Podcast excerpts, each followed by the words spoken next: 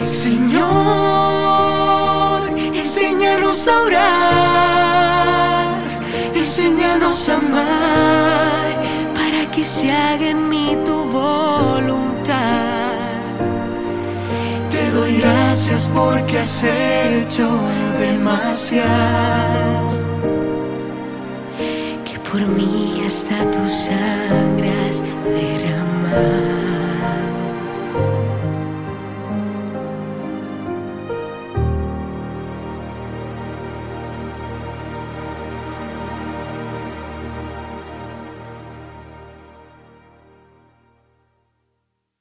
Queridos peregrinos, muy buenos días. Espero que estén bien. Ya vamos calentando los motores. Hoy es nuestro cuarto día. Parece mentira. Seguimos caminando por la Tierra Santa. Hoy caminamos poco. Como pueden ver, estamos en la sinagoga de Magdala. Estamos en la sinagoga de Magdala por una razón muy sencilla. Hoy vamos a tratar dos temas que se juntan Ayer les dije, hablamos de la oración de Abraham, la oración de Moisés, la oración de Elías y nos saltamos cronológicamente, nos saltamos a David. Hoy vamos a retomar el tema del rey David y de su oración y lo vamos a unir con el tema de los salmos que tradicionalmente se han atribuido al rey David. David y los salmos, dos temas inseparables, muy importantes y además están unidos al concepto del templo. David, el rey David, el templo y los salmos. Con esto estamos dando un paso gigante en lo que es la revelación de Dios en el Antiguo Testamento sobre la oración y es lo que vamos a tratar el día de hoy.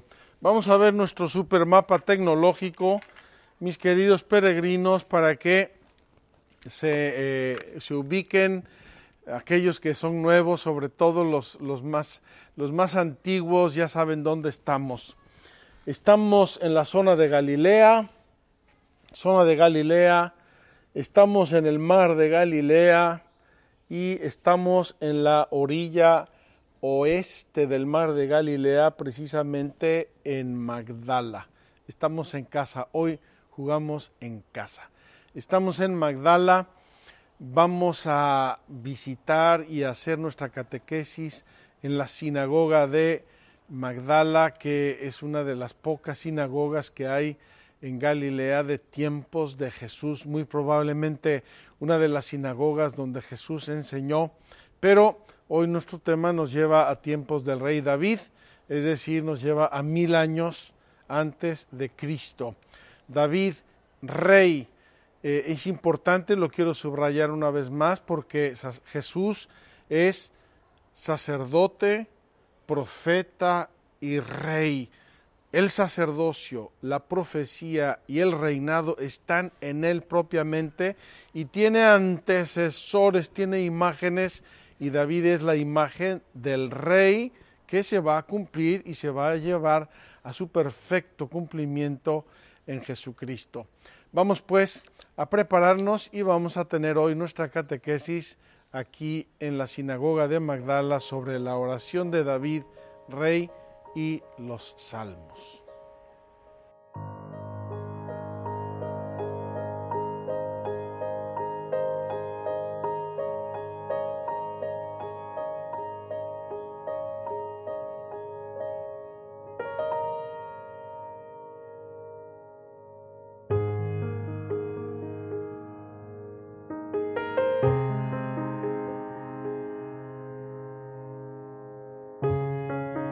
Queridos amigos, mis hermanos y peregrinos, estamos aquí en la escuela de la sinagoga de Magdala. Miren qué maravilla, aquí estoy sentado en donde se sentaba el maestro, el rabino, el, el maestro de la ley, a enseñar a los niños y probablemente también a los adultos la escuela, la ley y los profetas. Miren, aquí tenemos un pergamino precioso y está colocado en la piedra original donde el maestro colocaba la Torah, es decir, los pergaminos de la Sagrada Escritura para enseñar.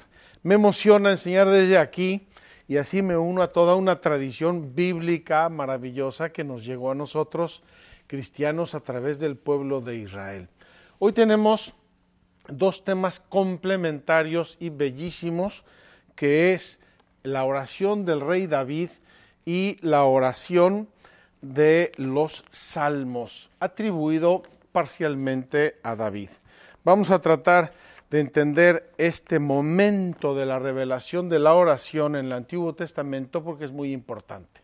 Vamos a ver si nos ubicamos. Inicio de la revelación, inicio del Génesis, los hombres eran muy rudimentarios, ofrecían sus cosechas, sus animalitos, se dirigían a Dios de modo muy general, muy genérico, lo reconocían en la naturaleza, lo que fuera. Llega Abraham y Abraham comienza una relación personal con Dios. Él es una relación suya, Abraham, que obedece a Dios, que sale, que va a cumplir el designio de Dios, que Dios lo prueba, lo prueba durísimo, como sabemos, él discute con Dios, finalmente la promesa, tú eres el padre de un gran pueblo, un pueblo infinito como las estrellas del cielo y las arenas de la playa. De ahí tuvimos una pasadita veloz a la oración de Jacob, que es una lucha con Dios y es la imagen de la perseverancia, de la constancia en la oración y vence, entre comillas, vence a Dios, Dios se deja vencer por él porque ve que lucha y que persevera en la lucha. Y ahí vimos la perseverancia en la oración. Luego pasamos a la oración de Moisés. Y Moisés es el que va a formar el pueblo de Dios hasta Moisés son individuos, son individuos, con Moisés se configura el pueblo de Israel, el pueblo de Dios, y como tal pueblo tiene los elementos esenciales de un pueblo, ley, jueces, sacerdocio, director, gobernante, el mismo Moisés, y Dios, y sus tradiciones y sus liturgias y sus fiestas y todo lo que tiene un pueblo.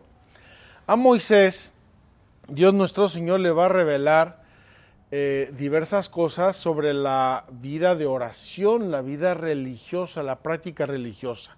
A, Moisés y Aarón les va a, con ellos, con Aarón va a establecer el sacerdocio y Dios les va a pedir cómo celebrar las fiestas, cómo prepararse, cómo vestirse, qué van a utilizar, el incienso, el pan, el pan de la proposición, etcétera, el arca de la alianza con el maná y la vara de Aarón, toda una serie de expresiones en las que el pueblo va a poder comunicarse con Dios y Dios con el pueblo. Y Dios estaba además en esa columna de humo durante el día o de fuego durante la noche que cubría lo que era la tienda del encuentro, la tienda del encuentro, donde estaba el arca de la alianza y a donde iba Moisés a hablar con Dios cara a cara. Llega el pueblo de Israel y entra en la tierra prometida. Moisés se nos murió ahí en las montañas de Moab. Entra con Josué entran a la tierra prometida y comienza un periodo de unos 200 o 150 años, que es el periodo de los jueces, fundamentalmente, y el inicio del periodo de los reyes. Un periodo en que el arca de la alianza eh, se la roban, el arca de la alianza la traen, la llevan, etcétera, hasta que David, el rey David, y para ubicar a David pensemos en el año mil antes de Cristo, más o menos, mil, David dice, ¿cómo es posible que el arca esté dando vueltas y se la lleva y la mete, la introduce en Jerusalén? Es muy conmovedor ver lo que dice la Sagrada Escritura al respecto.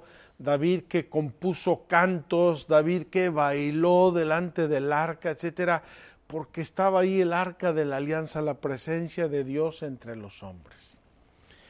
Y David gracias a la intervención del profeta Natán, que le dice a David, oye David, ¿cómo es posible que tú vivas en un palacio de cedro y yo vivo en una tienda de pastores? Y entonces David dice, Señor, perdón, perdón, perdón, tienes razón, voy a construirte un templo. Y le dice Yahvé Dios a David, no me lo vas a hacer tú, me lo va a hacer tu hijo. David prepara para la construcción del templo una fortuna de materiales, de dinero, etcétera. Le da instrucciones a su hijo Salomón cómo va a construir el templo, dónde lo tiene que construir. Y una vez que muere David, Salomón construye el templo.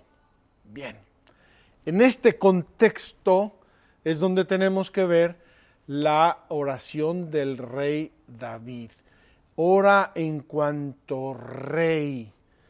Rey que está anticipando de algún modo la figura de Cristo porque de su familia real van a ser el Cristo, van a ser el Mesías, van a ser uno que no va a reinar sin término. Esta oración de David es preciosa, es importantísima y David, a David se le, se le, atribuye la composición de muchos salmos.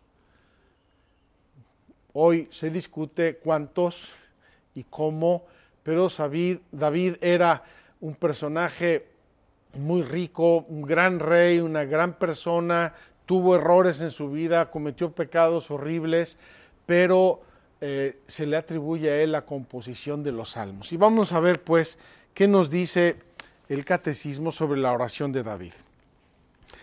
La oración del pueblo de Dios se desarrolla a la sombra de la morada de Dios, es decir, el arca de la alianza y más tarde el templo. Los guías del pueblo, pastores y profetas, son los primeros que le enseñan a orar. El niño Samuel aprendió de su madre Ana cómo estar en la presencia del Señor. Y aprendió del sacerdote Elí cómo escuchar y cómo responder a la palabra de Dios. He aquí, Señor, habla que tu siervo te escucha. Ese pasaje encantador del niño que escucha la voz de Dios no sabe de qué se trata. El sacerdote Elí le dice, respóndele así a Yahvé. Más tarde también Samuel conocerá el precio y la carga de la intercesión. Por mi parte, lejos de mí pecar contra el Señor, dejando de suplicar por vosotros y de enseñaros el camino bueno y recto. Aquí está una oración de súplica, de intercesión del profeta por el pueblo. En este contexto va a irrumpir la oración de David. David es por excelencia el rey según el corazón de Dios. Ya habíamos hablado de Moisés, el amigo de Dios, el hombre más humilde, uno que hablaba con Dios cara a cara, excepcional. Ahora vamos a ver otra faceta, otra versión de este hombre de Dios como rey, es decir, como gobernante el pastor que ruega por su pueblo y en su nombre, aquel cuya sumisión a la voluntad de Dios, cuya alabanza y arrepentimiento serán modelo de la oración del pueblo. En la historia de la humanidad se ha dado mucho esto, la imagen y el ejemplo del líder, la imagen y el ejemplo del líder que van condicionando a su pueblo hay un rey santo, hay un pueblo maravilloso. Hay un rey sin vergüenza, todo el pueblo se pierde. Ungido de Dios, su oración es adhesión fiel a la promesa divina, confianza cordial y gozosa en aquel que es el único Rey y Señor, en Dios. En los Salmos, David, inspirado por el Espíritu Santo, es el primer profeta de la oración judía y cristiana. Fíjense qué término tan bello y tan importante. Inspirado por Dios. Esto es lo que hay que subrayar.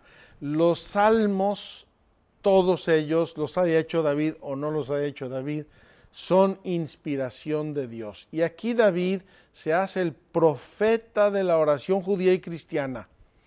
Porque los salmos compuestos por el pueblo de Israel a lo largo de los siglos en su liturgia, en su relación con Dios, van a pasar íntegramente al cristianismo. Yo sacerdote cada día tengo que rezar aproximadamente unos 15 o 20 salmos la iglesia en la misa celebra los salmos, canta los salmos, los reza, acoge esa oración. ¿Por qué? Por la naturaleza de esas, de esas oraciones tan bellas y sobre todo inspiradas por Dios. Entonces, cuando decimos que David es el profeta de la oración, acuérdense lo que es el profeta. Profeta es el que ve las cosas con los ojos de Dios, el que entiende las cosas con el corazón y la sabiduría de Dios. Y en este caso, el que ora, el que reza con la oración de Dios. Que David sea el profeta de la oración nos está diciendo que Dios le va a inspirar a David cómo Dios mismo quiere que nos dirigemos a Él, cómo quiere que le hablemos, cómo quiere que lo alabemos, cómo quiere que nos humillemos, cómo quiere que contemplemos su creación en forma de oración, cómo quiere que contemplemos su redención en forma de oración, cómo quiere que contemplemos la santificación en forma de oración. Podemos decir, que el mismo Dios a través de David empieza a educar a su pueblo sobre cómo quiere Dios que nosotros oremos. ¿Por qué? Porque Dios sabe que nuestra oración a Él nos hace bien. Para que ubiquemos esto por un momento, el lenguaje es el sistema operativo del cerebro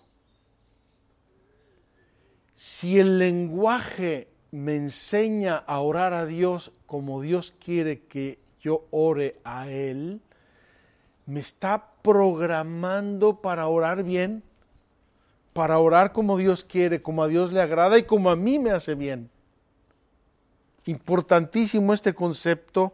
En los salmos, David, inspirado por Dios, inspirado por el Espíritu Santo, es el primer profeta de la oración judía y cristiana.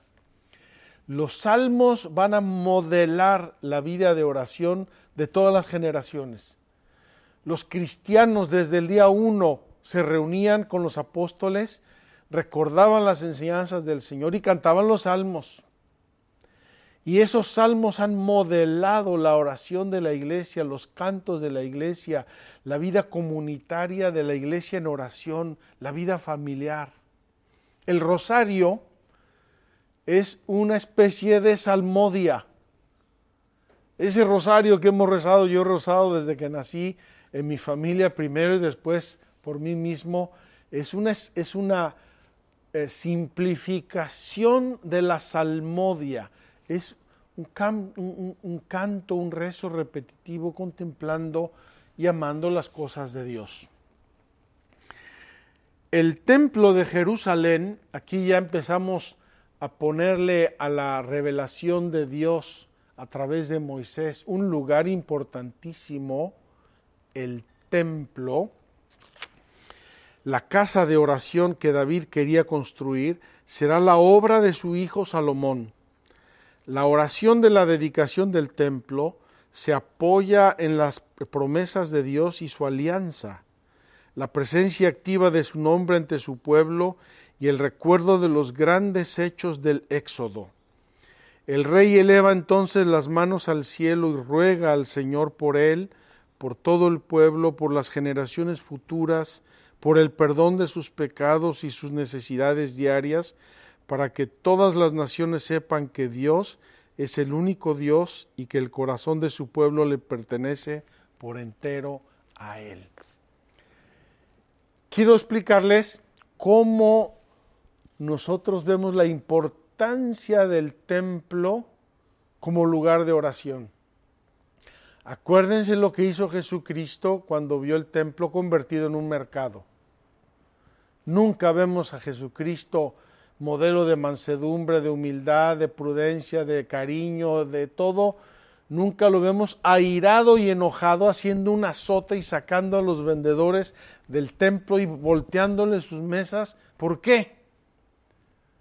Han hecho de la casa de mi padre una casa de negocios, de comercio. Ese es el concepto del templo que tenía David y que tenía Salomón cuando lo construyeron y que Jesús quiere recuperar el lugar del encuentro con Dios. Luego vamos a ver que el verdadero y definitivo templo no es un templo de piedra, el templo de Dios es Jesucristo mismo y como tal es la iglesia, templo y cuerpo de Cristo. Vamos a pasar a los salmos brevemente. El libro de los salmos. Los salmos son oraciones del pueblo de Dios. Primera cosa que tenemos que decir bien clara. Recogidos, organizados y ordenados por los autores sagrados, es decir, con la garantía, con la firma de la revelación de Dios, de la asistencia del Espíritu Santo. Entonces, una parte probablemente vienen de David mismo y luego se fueron haciendo más salmos en la vida del templo. Esto lo discuten mucho los autores exegetas y los estudiosos de la Biblia, hasta completar el número de 150 o 151 salmos según la versión de la Biblia, si es en hebreo o en griego. Desde David hasta la venida del Mesías, hasta la llegada de Cristo, las Sagradas Escrituras contienen textos de oración que atestiguan el sentido profundo de la oración por sí mismos y por los demás. Los salmos fueron reunidos poco a poco en un conjunto de cinco libros. Los salmos o alabanzas son la obra maestra de la oración en el Antiguo Testamento y en el Nuevo también. En el Antiguo, porque el libro de los Salmos pertenece al Antiguo Testamento, son la obra maestra. David es el profeta de la oración a través de los salmos, los salmos en sí mismos son la obra maestra de la oración. Los salmos alimentan y expresan la oración del pueblo de Dios como asamblea, con ocasión de las grandes fiestas en Jerusalén y los sábados en las sinagogas. Esta oración es indisociablemente individual y comunitaria. La puede hacer una persona o la puede hacer una comunidad.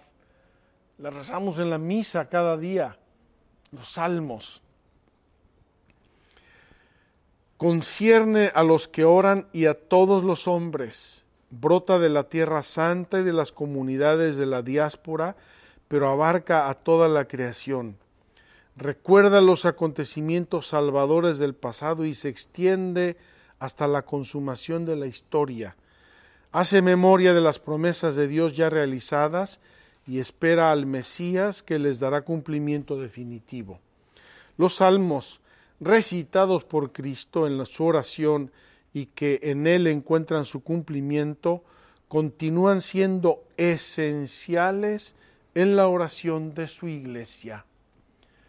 Ya sabemos que el Antiguo y el Nuevo Testamento no se pueden separar. Si los separamos, les estamos empobreciendo, los estamos mutilando. Antiguo y Nuevo Testamento forman una sola unidad que es la revelación de Dios y esa revelación de Dios en la oración tiene su culmen y su cima, su clímax en los salmos. El Salterio, es decir, el libro de los salmos, es el libro que, en el que la palabra de Dios se convierte en oración del hombre. Fíjense qué hermoso. La palabra de Dios, la Biblia, se transforma en oración. Y por lo tanto la podemos rezar solos o acompañados la podemos meditar, podemos pensar en ella, recogernos, hacerla canto, hacerla oración, hacerla camino. En los demás libros del Antiguo Testamento, las palabras proclaman las obras de Dios por los hombres y explican su misterio. En el Salterio, las palabras del salmista expresan, proclamándolas ante Dios, las obras divinas de salvación. El mismo Espíritu inspira la obra de Dios y la respuesta del hombre. Cristo unirá ambas. En Él los salmos no cesan de enseñarnos a orar. Hechos y palabras, hechos y palabras son los que van revelando a través de la Biblia la obra de Dios. En los salmos se convierten en oración. Vamos a ver si nos da tiempo hoy, si no, a ver si en uno de los talleres vamos a hacer un ejercicio de tomar algunos salmos y de ver cómo hechos históricos del pueblo de Israel se convierten luego en una oración del pueblo que vale también para mí y para ti. Las múltiples expresiones de oración de los salmos se hacen realidad viva tanto en la liturgia del templo como en el corazón del hombre tanto si se trata de un himno como de una oración de desamparo o de acción de gracias, de súplica individual o comunitaria, de canto real o de peregrinación, o de meditación sapiencial. Los salmos son el espejo de las maravillas de Dios en la historia de su pueblo y en las situaciones humanas vividas por el salmista. Un salmo puede reflejar un acontecimiento pasado, pero es de una sobriedad tal que verdaderamente pueden orar con él los hombres de toda condición y de todo tiempo. Es hermoso pensar que salmos que fueron compuestos hace tres mil años siguen siendo válidos y útiles para nosotros el día de hoy. En la época de la tecnología y de la inteligencia artificial, siguen siendo perfectamente válidos y útiles. Vamos terminando nuestras consideraciones de los salmos. Hay unos rasgos constantes en los salmos, unos rasgos, unas características. La simplicidad y la espontaneidad de la oración. No son oraciones rebuscadísimas, no son razonamientos infinitos, son frases cortas, son ideas sencillas el deseo de Dios mismo a través de su creación. Dios se expresa para nosotros a través del modo de orar. Y con todo lo que hay de bueno en ella, la situación incómoda del creyente que, en su amor preferente por el Señor, se enfrenta a una multitud de enemigos y de tentaciones. Los salmos no expresan siempre unas situaciones idílicas. A veces expresan tentación, prueba, guerra, batalla. Muchas, todas las situaciones humanas están de algún modo expresadas en los salmos. Y que en la espera de lo que hará el Dios fiel mantiene la certeza del amor de Dios y la entrega a la voluntad divina. La oración de los salmos está siempre orientada a la alabanza, por lo cual corresponde bien al conjunto de los salmos el título de las alabanzas Salmos significa también alabanzas. Recopilados los salmos en función del culto de la asamblea, son invitación a la oración y respuesta a la misma. Aleluya significa alabado sea el Señor.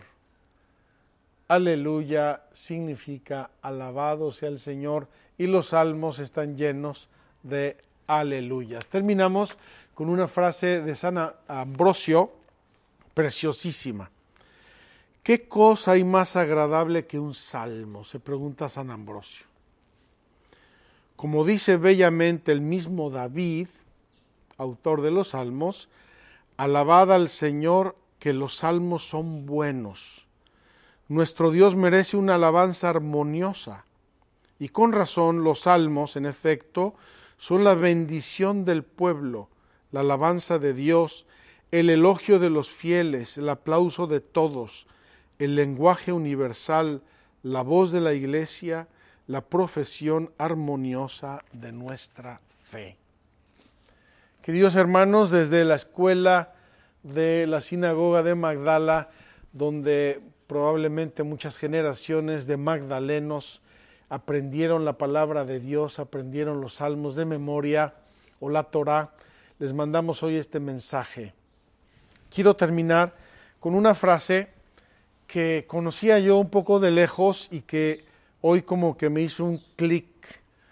La voy a decir mm, burdamente en español, eh, luego se las voy a poner en latín. Esta frase la escribieron los romanos fuera del el cónclave que eligió al Papa Celestino VIII, me parece, Celestino VIII en el año 1758.